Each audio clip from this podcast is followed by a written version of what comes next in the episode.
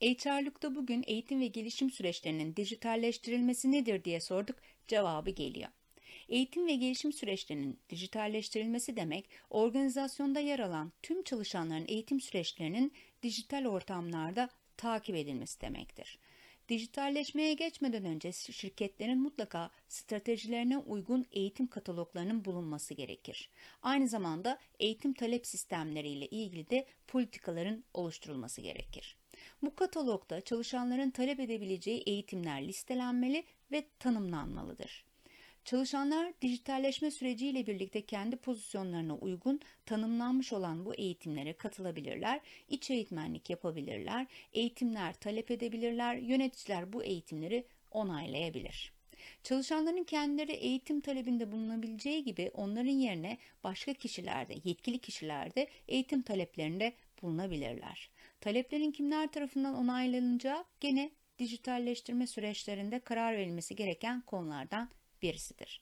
Eğitim süreçlerinin dijital dönüşümü sayesinde çalışanların zorunlu eğitimlere katılmaları sağlanır ve takipleri yapılır. Aynı içerikle eğitimlere katılımlar veya sık sık aynı eğitime başvurular engellenebilir. Eğitim öncesi bilgilendirmeler, anketler, sınavlar yapılabilir. Şehir dışı veya yurt dışı eğitimlerde ulaşım ve otel işleri takip edilebilir. Yaka kartları, masa isimlikleri, sertifikalar oluşturulur, basılır. Eğitim sonrası çalışanların yoklama işlemleri, eğitim değerlendirmeleri, anketleri hatta sınavları yine dijital sistemler üzerinde yapılabilir. Katılmayanların mazeretleri gene dijital sistemler üzerinden alınabilir. Online eğitim platformları ile entegrasyonlarla çalışanların aldıkları eğitimler, interaktif sınavlar sistemde otomatik olarak kaydolur. Eğitimlerin maliyetleri, giderleri takip edilir. Böylece eğitim bütçesi kontrol altında tutulur. Eğitime harcanan kişi başı saatler, maliyetler hesaplanabilir. Tüm bu işlemler dijitalleşme sayesinde hızlı ve doğru şekilde yapılır. Bu da anlık güncel veriyle raporlama yapmayı sağlar performans, kariyer ve izin sistemleri ile eğitim süreçleri arasındaki bilgi akışı dijitalleşme ile otomatik olarak sağlanır.